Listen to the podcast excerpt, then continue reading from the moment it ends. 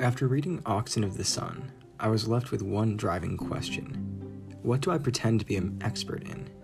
I know, this chapter demonstrates an incredible level of mastery over more linguistic styles of English than I can even name. But I just couldn't get past the parts of this chapter which focused on conversations in a hospital, between men, about childbirth, with no female perspectives.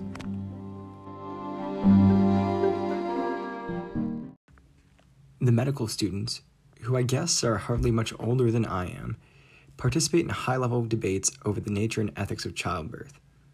They're quote-unquote qualified by their educational backgrounds in medicine, and perhaps even clinical exposure, but none of them will ever give birth to a child. The only women are the nurse, who is represented, in my mind, as nagging when she urges the men to behave and speak responsibly, and Mrs. Purefoy, whose overheard cries in childbirth are woefully insufficient to alter the course of their debates. This one-sided debate forced me to consider my own perspective on issues, both simple and complex. Do I present myself as an expert on the things I love?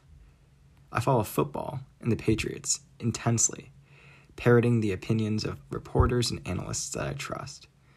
But I've never played or even coached football in any competitive sense.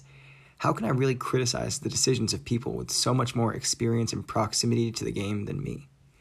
And I love baseball, particularly the Red Sox, but how much do I really understand it?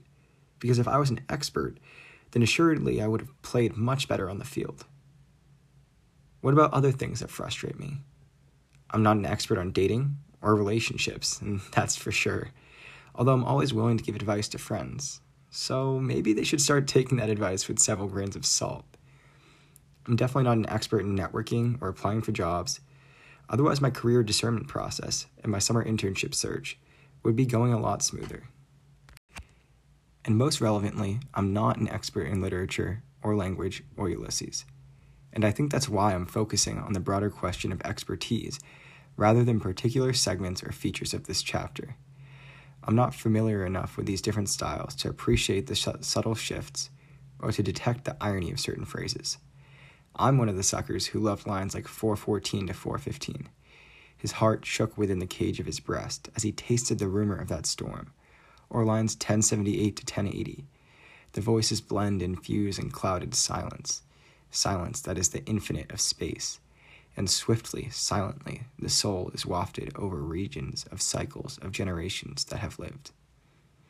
It's easy to appreciate the sonic beauty of these lines, but I don't have the encyclopedic knowledge to appreciate these styles in the context of other eras.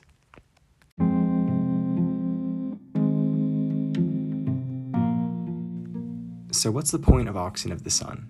I wouldn't dare to choose just one, but what I think I learned is to scrutinize where my knowledge comes from, and also to enjoy genius, especially Joyce's, even if I can't really understand all of its layers.